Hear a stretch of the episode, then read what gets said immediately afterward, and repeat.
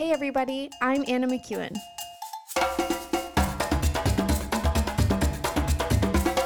And now for Bob Switzer with the epic narrative. What what? Welcome back everybody to the epic narrative. Absolutely having a ball doing this. The book of Exodus is just chock full of opportunities for us to reimagine God being good. And it's not an imagination that you have to be like Pollyanna, uh, you know, pie in the sky. Has anybody actually seen the movie Pollyanna? I did. Like it's an old Disney movie. It's probably locked away in a vault now because there'd be so much protests. Oh man. It would yeah. But anyways, Pollyanna was was a movie about a little girl who just wouldn't be negative. She was very her and her name was Pollyanna. And that became the phrase. To be Pollyanna meant you just weren't going to be negative. And her perspective always seemed to win out, even though all the adults knew better. Somehow, the way Pollyanna would view things turned out to be the way it should have been viewed. So, anyway, I hope all of you are incredibly Pollyanna when it comes to your view of God, that every time you look at him, he just gets better and better and better. And even when circumstances try to change your mind, you're able to look at it and say, no, there's just no way God's doing this to me. There's no way that this negative circumstance is God judgment on me because that doesn't happen. Now, I might be reaping what I sow. Absolutely. Yes. Yeah, that's true because he is he is a God of freedom and you are free to reap what you sow. And and the enemy may attack you because you allowed opportunity for him to get in there and uh yeah, that can happen. But God's goodness is still going to be there because you can't do anything to, to separate yourself from His goodness and His love. And oh, it's just so Pollyanna. but you know what? Sometimes, sometimes when God is doing amazing things in your life, even if you don't necessarily recognize it all the time, there are people that are watching you. And sometimes the people that watch you the most are your family members. Am I right? Am I right? Am I right? Am I? I know I'm right. I know I am right. There have been many times that family members have called me out on inconsistencies because my job was in quote ministry. I was a pastor. Bob, Bob, how can you're a pastor? Yeah, I would hear that. I'm not going to say which, who, it doesn't matter family members keep a close eye on you. And when you when when they think that you think that you might be better than they are or more connected to God or more loved by God than they are, it can be a it can be a bit contentious. You know, you show up at a family gathering of some sort and they're watching you. They're like, mm-hmm, let's just see. Let's just see. Let's see if they dance to that music. Let's see if they know the words to that lyric. What to, to that song, the lyrics to that song. I know I just repeated myself. The words to the lyric. They are the same thing. I know. I know. I misspoke. It, it's it's fascinating to me. It truly is. And I uh I I remember trying you know to make everyone happy, but that came out of another lie that I believed, right? I believed at that time, especially uh, early on in my ministry, I believed that God was a God who could get angry with me and bring quote the the hammer. You know, he could bring the hammer. So I was very much in a fear of man. Uh, you know, a big, big man, little, uh, you know, or big God, and a big fear of man, basically. So if if I was seen as inconsistent or hypocritical, I had to straighten my life out right away. I had to get it get it right, or you might be getting gone because God would come after you, you know, or the people would. So everybody had to be happy. Had to make everybody happy. And I was, you know, whatever I was a youth pastor or camp director or program director or events coordinator or family life pastor, all those things. I had to be careful. Had to be careful. Not because God told me to, but because man did. Man told me God was going to come after me. And there was, quote, evidence in the Bible for it too. So uh, as we work our way through Exodus, we are working our way through those lies. We're also, tr- uh, you know, doing our own internal work. Not only do I believe those lies, but do I, you know, do I fear man over over God and what God says? Because God said He loves me. God said He'll never separate from me. God said He's good all the time. So Am I going to believe man or believe God? God says I have purpose. God says I have destiny. God says I have identity as a child of, of His, as a prince of a king. Am I going to believe what He says or am I going to believe what man says? It really does start to mess with your head. It really does. And it, it definitely impacts your behavior. And there's lots of people who have adjusted their behavior because, well, somebody said. And oftentimes that somebody's a preacher because we are really good at it or a teacher because we're really good at it and we we want people to behave a certain way in our in our presence in our classroom in our churches in our in our in our homes in our cars i mean there's all kinds of ways that we we bring about this and we feed the lie that God's out to get us if we misbehave. So, anyways, family. Sorry, I thought went down a road I wasn't planning on going down. I have no idea how to close it off. So we're just gonna flip back to the flip back to the story. So family members are watching, and the Hebrews, of course, are being watched, right? Traders, merchants, shepherds, other nations. They've heard these stories, right? This has happened over multiple months in the land of Egypt. And now they're out in the wilderness. And they're asking these questions, you know, is it true? Is there really a pillar of fire at night? Is there really a pillar of cloud by day? Did Egypt seriously, you know, basically wipe out their entire army trying to chase these guys? Like, how does that happen? I mean, that's scary, right? If if you're another nation, there's two ways you look at this.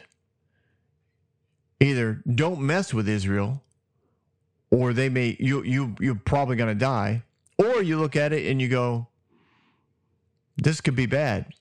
We should wipe them out before they get any closer.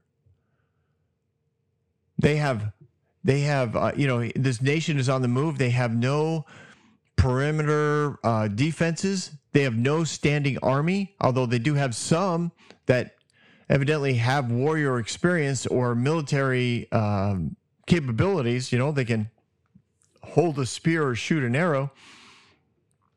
And maybe they're developing those over the last couple months under the under the leadership of Moses and Joshua.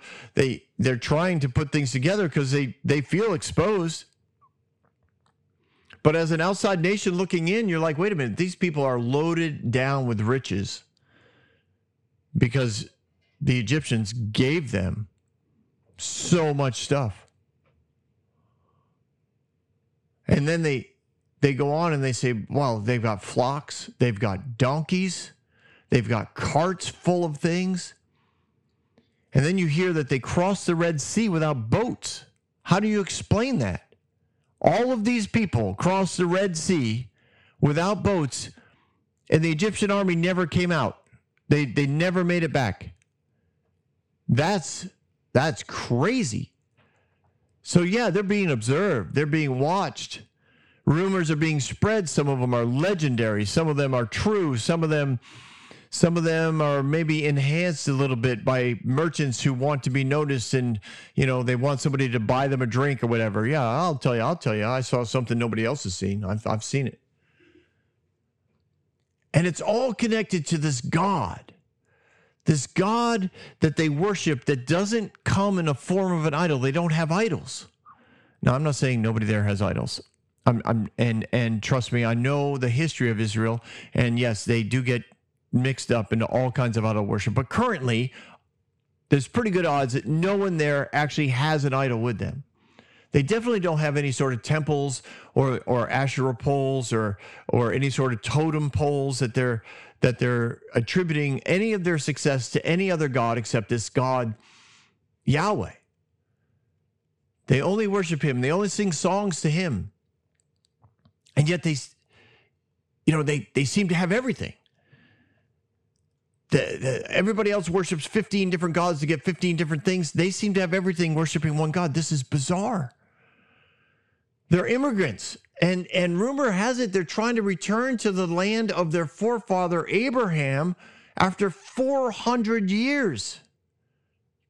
But they don't own the land and they never did. So, if you were a nation and you were in charge of leading that nation, would you feel threatened? Would you feel curious? Would you feel mm, jealous? Would you want to reach out and maybe have a conversation with Moses, maybe set up some sort of terms of agreement so that Moses doesn't uh, throw his God at your nation? When if, if you were in the land of Canaan and you heard that they were coming back to that land, would you want to negotiate some sort of uh, contract? Maybe not a covenant, but some sort of contract that says, listen, you guys can come, you can, you know, settle in this part of the country, have at it, you know, just please don't bring the plagues. Please don't bring like whatever, whatever that was that split the Red Sea. Like we don't please don't tell the the tower of fire to come down on us at night and burn us all. Like there's there's all kinds of ways to either that that that you would be curious and threatened and jealous and and uh, your response to all this is really you know going to be an interesting choice. Now, what if you're a nation and you're related? What if? What if you're an Amalekite? That's what we learn there in verse 8. The Amalekites came and attacked the Israelites in Rephidim. Now, if you remember, this was the land where they didn't have any water. So they're they're out here by a by a brand new river flowing out of a mountain where there were no rivers. So they they decide to come after them. Well, who are the Amalekites? Well, they're related, right? And maybe they feel pushed aside by the same God that they claim. Like, why, why didn't Yahweh choose them? I mean, we have a nation, we have land, we have a leader, we have an army. What made these Israelites so so um, attractive to Yahweh? This is Esau's family, or at least his family line, and they've been watching. And somewhere in here, they decide to attack. Now, the, the suddenness of the writing makes it seem like it was an ambush. They decided to attack their cousins. They decided to plunder a nation, maybe with the idea that this is reparations. You you owe us for what you did to our relatives 400 years ago when Jacob came back from from his from his uncle Laban and he wouldn't he wouldn't side with Esau. He didn't uh, you know connect with Esau. He didn't align himself with the with the true leader of the family, the firstborn son. Like there's all kinds of ways that the Amalekites could have painted themselves as as a lesser than when they shouldn't have been. That this was something that was being done to them by God and they needed to take advantage of it. They needed to step forward. They needed to control their destiny. They are trying to get what they think is owed them by their relatives and by God they're from Esau's line through the concubine, et cetera, et cetera. But the bottom line is they're cousins. So they come and attack. Like I said, it's written as though it's an ambush, but most likely it was one of those things where they showed up for battle, but they didn't send any emissaries for conversation. They didn't say, hey, uh, we're thinking about attacking you, but we don't have to attack you. If you don't want us to attack you, we can, you know, make arrangements. You can pay us you can pay us tribute.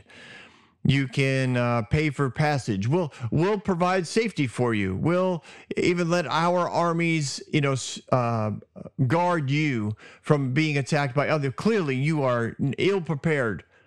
You have all these riches. You you are camping alongside a river that didn't exist. Whatever, two days ago. it's whatever. Like there was probably no conversation about peace. They just kind of showed up ready for battle. Now it says Moses says to Joshua, Choose some men, some of our men, go out and fight the Amalekites. Tomorrow I will stand on top of the hill with the staff of God in my hand. Now this is this is pretty awesome. This is awesome on a lot of levels, right? Moses goes to Joshua. Now Moses delegates the troop leadership to Joshua when Moses had better qualifications and more experience to lead the people into battle. He was a general in the Egyptian army. And he's allowing a young man to lead the, the army. Not only just lead it, he says, he says, I want you to choose your people out of our out of our men. He goes, I'm gonna stand on a hill. In other words, I'm just gonna watch what's what happens tomorrow. I'm going to bring with me the staff of God. This is really awesome because because he didn't go to God and say, "Hey, uh, what should I do?" He's starting to see a pattern. He's he's it's good for him to have this staff with him, whatever he's doing. That God really will have his back, regardless of what they choose to do. So Moses says, "Listen, choose choose your army.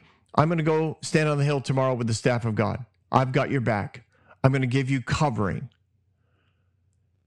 Now, there's a lot of opportunity to learn about leadership in this role. And there's a lot of church leaders that would have never done this. Never.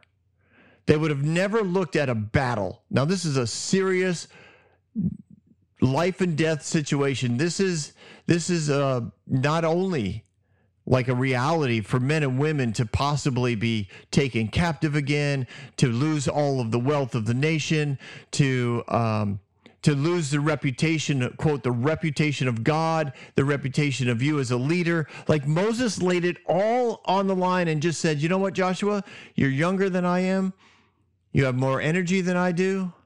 I have wisdom. I have oversight. You can go handle this. Now, lots of church leaders would, you know, will delegate lower end jobs, right, with little attention uh, no real covering if they fail. And if they fail, you know, the pastor will say, like, well, I. Uh, I'll go talk to the young man. He just, you know, he didn't quite know what he was doing. You know, I remember when I was young and uh, I felt the same way. You know, they're just a little whatever, and uh, I'll, I'll take care of it, right? They can come in, they swoop in later, not as not as a support system, not as a covering, but as a disciplinarian. Quote: I will, I will mentor this this is a you know a mentoring opportunity. I will spend some time with the young man and let him know all the things he did wrong. I mean it's really kind of crazy. It's crazy but it's it, that's the way that they lead. Moses in this instant didn't do that. It's fascinating because this is an opportunity to to continue to solidify himself as a leader of the people. He could lead the nation into battle and he could win the battle with the power of the Lord, and everybody would say, Wow, you are amazing. Wow, you are somebody we can believe in. Wow, you are somebody we can follow. Wow, Moses is a you know is everything we have ever wanted in a king and in a master and in a leader, and he connects us to God, yada yada yada. The same thing so many pastors want, right? They want, I want I want people who are loyal to me. I want people who will support me. I want somebody who's who's always going to be there. And then if somebody hear if you hear something negative about me, then you as the underling need to stand in the way and take that shot because you need to protect my reputation. You need to protect the perception that people have of me. You need to make me seem like I'm the good guy. And and you know whatever. Like you you know what i'm talking about. Those kind of leaders. There's a lot of pastors that are this way. And moses wasn't. This is amazing to me. This is amazing. Pick your own army. Your people your judgment. I'm going to trust you on this. I'm going to stay connected with god. I'm going to stay as a in a place of oversight. I'm going to give opportunity for help if you need it. I'll be watching. But I'm also going to be there. And if the whole thing goes south, I'll I'll be there. I'm going to cover you. This is this is pretty spectacular as a leadership as a leadership quality um, in Moses. Tremendous humility to do this. It really, really is. I, I, I stand here, you know, before the microphone alone in my little bedroom, and I think, I don't, I don't know if I don't know many leaders who could do this. There's plenty of leaders who would throw underlings into a fire pit and be like, uh, yeah, you know, go for it. And then when they failed, they would be the first ones to call them into the office and say, let's go over all the ways that you need to apologize. Let's go over all the ways that you offended others because of what you said or how you did that or the, the per, you know, whatever, what you preached. Like there's all kinds of ways. Or they, or they so control it that they would have brought Joshua in and said, listen, all right, I'm going to, I'm going to let I'm going to let you lead this, but here's the list of people I want on, you know, in the army. And this is the way uh, I've drawn, you know, I've drawn up the defensive plan, the offensive plan. I want you to run it exactly the way I'm telling you because I know how to run an army. I've run armies before. Have you? I don't think you've ever run. This is your first. This is your first battle, right? Oh well, yeah. Definitely, you need to listen to me. Do you understand that? I'm mentoring you. It's because I love you that I want to control you. And why do they behave that way? Because it's exactly the way they believe God behaves. I love you, therefore I want to control you. And that's not the way God behaves. And we've covered that many, many times. All right. So, uh, verse 10. So Joshua fought the Amalekites as Moses had ordered, and Moses and Aaron and Hur uh, went up to the top of the hill. As long as Moses held his hand in the air, the Israelites were winning. But whenever he lowered his hands, the Amalekites were winning. When Moses' hands grew tired, they took up a stone and put it under him, and he sat on it. Moses and Hur held his hands up, one on one side, one on the other, so that his hands remained steady until sunset. So Joshua overcame the Amalekite army with the sword. Then the Lord said to Moses, Write this on a scroll as something to be remembered and make sure that Joshua hears it, because I will completely blot out the name of the Amalekite from under heaven. Moses built an altar and called it, The Lord is my banner. He said, Because the hands were lifted up against the throne of the Lord, and the Lord will be at war against the Amalekites from generation to generation. All right. Well, clearly we have some issues here we have to work through here on these last few verses, but let's get through let's get through the battle. Moses on the hill and and he lifts his arms again signifying covering. There's something about lifting his arms that for him was a form of worship and connection to God and and he wanted Joshua to be able to see that he was being covered. Again, a beautiful thing of humble leadership. Moses, uh, Moses is saying to Joshua, not verbally, not through a loudspeaker, not through some form of whatever public uh, announcement. He's standing on a hill covering Joshua. I don't know where all the public is at this point. I really don't. I don't know how far away they are. I don't know if they're allowed, you know, to get close to the battlefield. Uh, a lot of times, nations would do that when they go to war. There would there would be the encampment, but everybody knew where the encampment was, so they would kind of kind of observe. They wanted to see if they would win the battle. I would want to see. I'd want to be close enough to see what's going on, for sure, for sure. So. I think that they're close. They're watching Moses. Moses raises his arms and and I don't know how long you can raise your hands. I, I really don't, but he notices this, this pattern. When my hands are up, when the rod of, of heaven is over the top, when the banner of the Lord is being held, we're winning. When my hands get tired and they start to drop, it seems like the Amalekites start to win. Now, listen, I don't know why the Amalekites are at war. Like I said, there's many many things there Were they threatened? Were they're curious, Were they jealous? Did they want reparations. there also could have been politics involved. They the, the Amalekite leadership could have said, "Listen, there's nothing like a you know like a like a good battle to get rich off of, right? So many governments go to war because it's a way to channel money into the coffers of the of the government. It, it's not just the United States. It happened. I mean, England used to do that. Spain did that back in the day, right? Anytime there was a battle, everybody had to give more money to the to the uh, crown because they they were paying the you know the army and they were they had to whatever. Like there was. I don't need to go into that history. I I a ton of it just went into my brain. And I was like, no, no, no, no, Bob, stick with the story. So I don't know what the Amalekites' motive was. But once the battle started, they were motivated to win. They weren't they weren't just trying to do enough damage to cause a conversation and maybe a contract of peace to come out. They, wanted to win. So when uh, the arms came down, they they had the momentum. When the arms went up, the momentum shifted to the Israelites. This was something that was observable to Moses. Now Moses is is on this hill with two of his closest advisors, his brother and another uh, Levite called Hur, and uh, you know an elder in the land. And he says, like they're observing this as well. And I'm sure that there's a conversation that occurs. I'm sure Moses has his hands up when the battle starts. Joshua starts to run. It's like, yeah, here we go. Arms up in the air, maybe staff between his hands, like a like a banner or a bridge. Joshua goes and he's watching, and his hands are up, and it's just it's just easy to stay up because he's kind of cheering them on. And then his arms kind of get tired, and and it drops, or maybe he leans on his staff, and and now the battle starts to turn, and and and so he whatever. For whatever reason he does it again and he can see the momentum shift. And that happens i don't know two three times. And then and then he probably looks at aaron and goes are you seeing this brother? I mean am i imagining what's going on? This is this is right?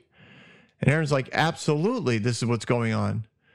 There's something about worshiping the lord that that frees our troops into greater battle. Now there's there's something to observe right? That worship raising up the banner of the Lord releases more uh, power and authority to to uh, uh, battle the enemy. Man, that was a tough word to come up with, right? I don't know what what happened there. I was that was a flashback to the days when I used to stutter, which was early on in my childhood. Uh, I don't know. Was I probably through age eight or nine before I really slowed slowed down enough to not stutter. That's really what I had to learn to do. But you know, my brain just goes so far in front of my my mouth that I get all discombobulated when by the time it hits my hits my tongue. Anyways, enough about me. On with the story. So there's no loud, you know, call out. There's no sending messages in and out, commands in and out. Like Moses is not is not uh, is not in control of this battle. That's what's interesting, right? A lot of a lot of leaders would be like, "Yeah, I'm going to be on the hill," but but as soon as they saw, you know, Joseph or sorry, as soon as they saw Joshua losing, they would have started sending down different commands. Oh man, he made a mistake there. He made a okay. Listen, Aaron, pass this message on to, you know, let me write something down or let me get this message down to Joshua. Tell him to send the troops over here. Listen, I've got a great vantage point. Okay, you, you know, servant, come here, quick, run this message down to Joshua. Get him to get the the the guys on the donkeys to head this direction. Like there's on and on it goes.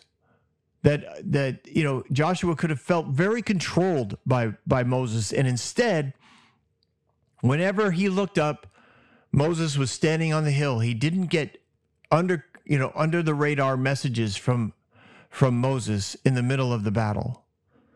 And again, this is something that a lot of Christian leaders don't know how to do. They would they would step in. They would take control even if a quote wasn't their job. It wasn't their event. It wasn't it wasn't what they were they would say, "Listen, I'm well, if this thing goes south, it's my reputation, right? It's my reputation. I've heard that from so many different preachers where they say things like, you don't,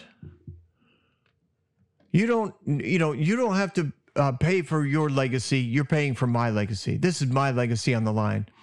You screw up with the youth department, you do some major blunder overseas. I'm the one that's going to get in trouble. The parents are going to talk to me. The parents are the one that are going to stop paying their tithe, and that's going to be your paycheck, not mine, because I'm making sure I'm I will always get paid. I mean, there's all kinds of ways that they threaten young leaders by saying, I'm in control. Even if you're out front, I'm in control. We don't see that with Moses. What Moses figures out is if I, I just have to sit here and raise my arms. And that's what Aaron and listen, Aaron and Hur concur with this plan. They roll a rock up under Moses. Evidently, they didn't think Moses should walk away from whatever spot he was at. So they roll a rock up there, like, here, sit down. We'll hold your arms up. Now, I don't know if they use their hands to hold his arms up. If if the way that how you know when you're sitting down, maybe maybe they just kind of stood next to him and Moses's arms kind of interlocked with their elbows or whatever. However, they kept their arms up, he kept them up all day, which even if you're not using your strength to do so, I'm sure got uncomfortable. And sometimes when you're when you're in leadership and you're covering a younger leader who's doing a major event, public event, and there's a chance that that person doesn't come through. There's a chance that your leadership is going to come under question because you put such a high responsible responsibility on such ill-prepared, immature leaders. Unexperienced leadership, you know, are are in charge when you could have you could have done it. There's a lot on the line here for Moses. And yet he seems to be happy to sit on a rock and keep his hands in the air. He seems to be happy to say, I am going to be a support role. I am going to stay in charge up here. I'm going to keep perspectives. I mean, I don't know what Moses would have done if they lost. I really don't. Would he have run? I, I have no idea. What's the plan? You can say, well, God, God stepped in and and he was mad at the Amalekites, and so he forced them to lose so that he could kill them all because he's a just God and he's a righteous God and he would never let his people be denied the victory that is theirs because the Amalekites worshiped idols and they all deserve to die. Yep, well, you may feel that way. You really you really do and and I I I've been over it before. I understand where that theology comes from. I truly do. Uh, but I don't think that's how God operates. I don't think he was making the Amalekites lose. I think the worship, the position of worship that Moses took, opened the door, opened the door for love to overcome hate. It brought light to darkness, and darkness had to run. And when when the when the heart or the position of worship was not in play by the one in leadership, if Moses had shifted from a position of worship to a position of control, then he would have reaped the benefits of that control, and I have little doubt they would have lost the Amalekites. And they would have had to reap whatever that was. Moses stayed quiet so Joshua could succeed with, with Joshua's army against the enemy. They didn't, uh, you know, do anything in the battle to constantly give credit back to Moses. They didn't. They didn't. Many times, you know, leaders would be like, "Listen, you you can do all the work, but in the end, I'm going to take credit for that."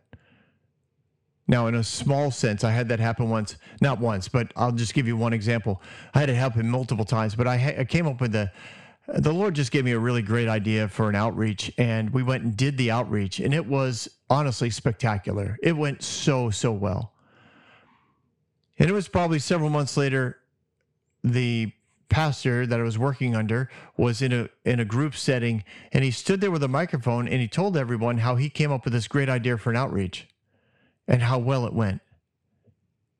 And I sat there dumbfounded. I be, because I thought he was different. I thought he was a different type of leader, but he wasn't. He was the same hierarchical master that I had served many other times. So in the end, I w- I wasn't offended. I just, in the moment, I was just surprised. I was like, wait a minute, no, I, he didn't know. That was all, that was all me. And then the Lord's like, really? You're going to take credit? I was like, no, I don't need to take credit, but I, I am surprised. And he was like, yeah, well, I'm surprised too. But that was his choice to take credit for things that aren't his. It's your choice whether or not to be offended. I chose not to be offended, but that doesn't make me better or anything. I'm just saying, in the end, it is what it is. But in the moment, in a small illustration of what's going on, on here with Moses,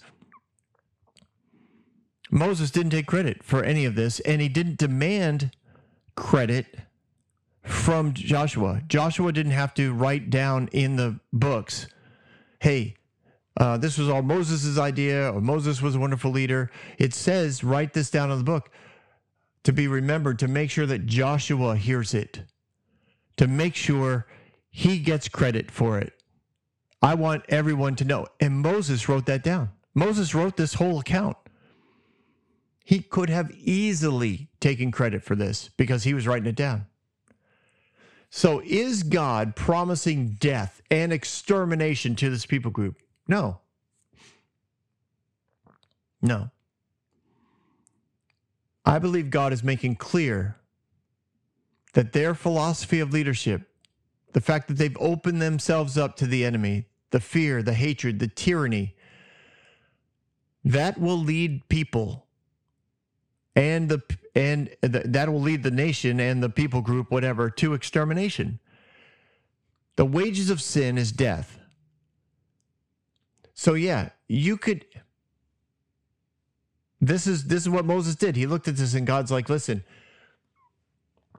if if the Amalekites continue down their path, they will die." And Moses is like, "God said the Amalekites are going to die." did he say that? Yes, he did say that. Why? Because of what the path that they're on. That's why. You say, "Well, Bob, that's not what it says. That's what that's just what the Bible says." It's not what the Word of God says, Bob. I know. But it is what the Word of God says because it shows us Jesus. And Jesus is the perfect picture of the Father. So when we look at something like this, what do we know about sin? The sin comes to kill, steal, and destroy. What do we know about the Amalekites? They are in the in the midst of a very sinful leadership group. And if they continue down that path, God says, yeah, they're going to be completely wiped out. The other, the other thing that he's saying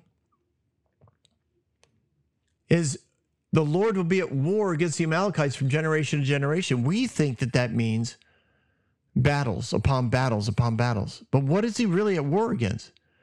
He's against the it's it's the battle of light and darkness. It's the battle of love and fear. And how is their nation going to be wiped out? because ideally the nation of the Israelites is going to grow to influence the world to such a point that they all walk away from their ways of fear and manipulation and control. And, it, and in essence, their culture completely wiped out and exchanged for the culture of heaven. It, this is about love and fear. This is about freedom and control. This is about light and darkness. And the raging against that that nation and the nations that that embrace those things will continue.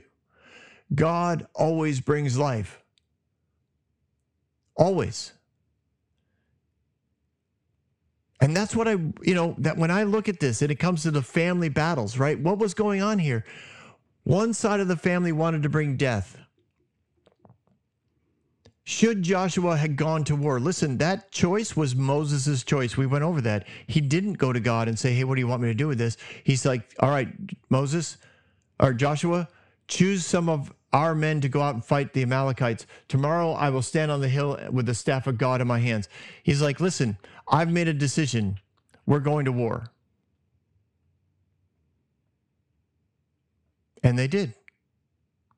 And God's like, all right, well, if that's what you're going to do, listen, I'm still going to be good. I'm not leaving you. I'm not walking away from you.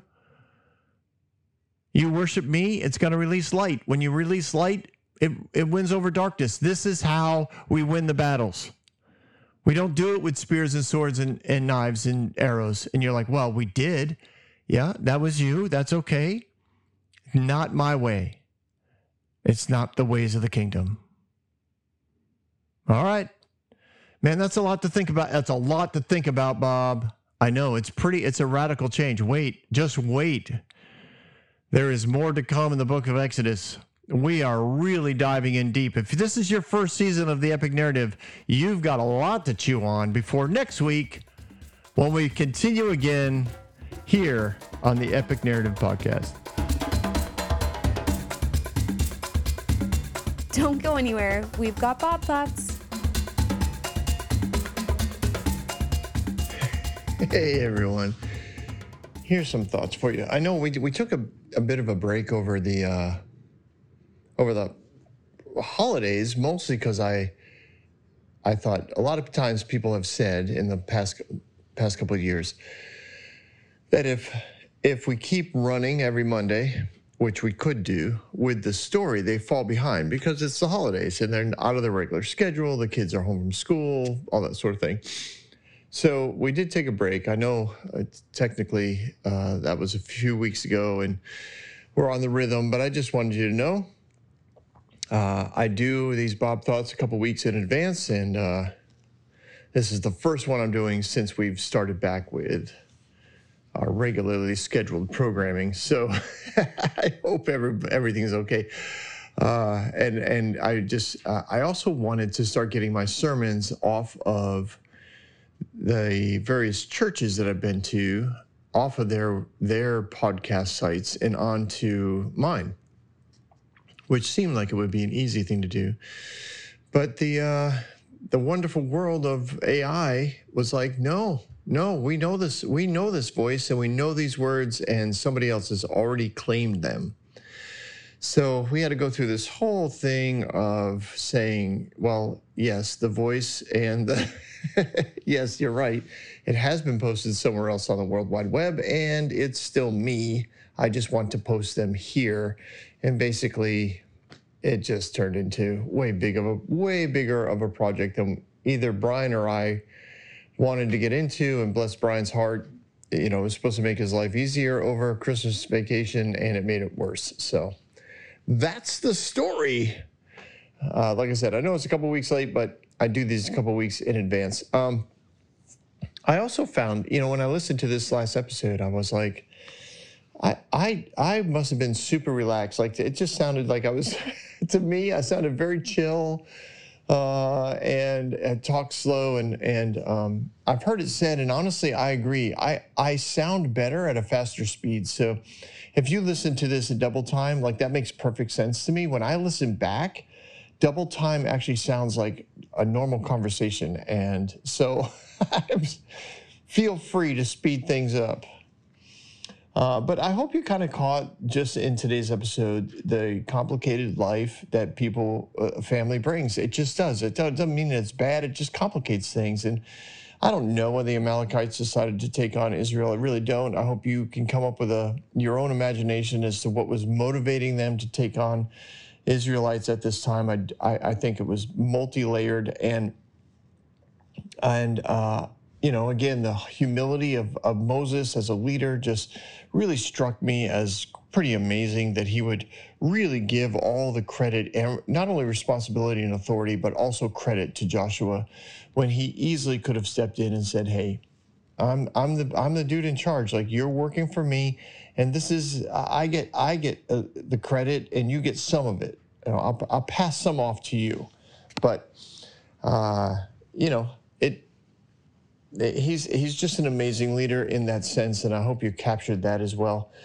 Uh, and then lastly, you know, I I do think there was a there was a shifting of Moses eh, away from what I would consider the heart of God with his plan to take over um, the promised land to um,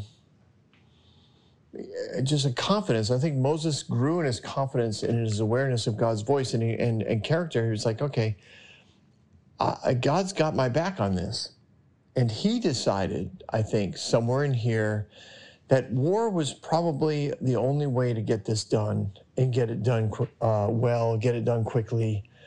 Um, and we'll see that continue. We'll see that continue uh, uh, right through Exodus. And honestly, you'll see it continue into next season.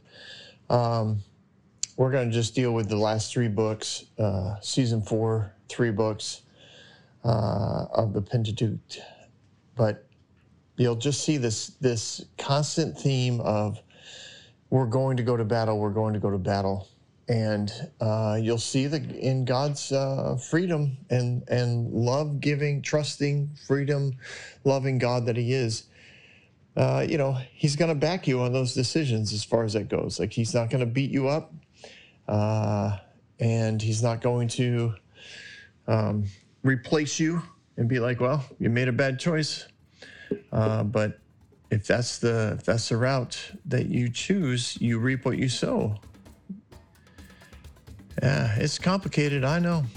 And I don't have all the answers, but we will discover them together. Keep this up. See you next week on the Epic Narrative.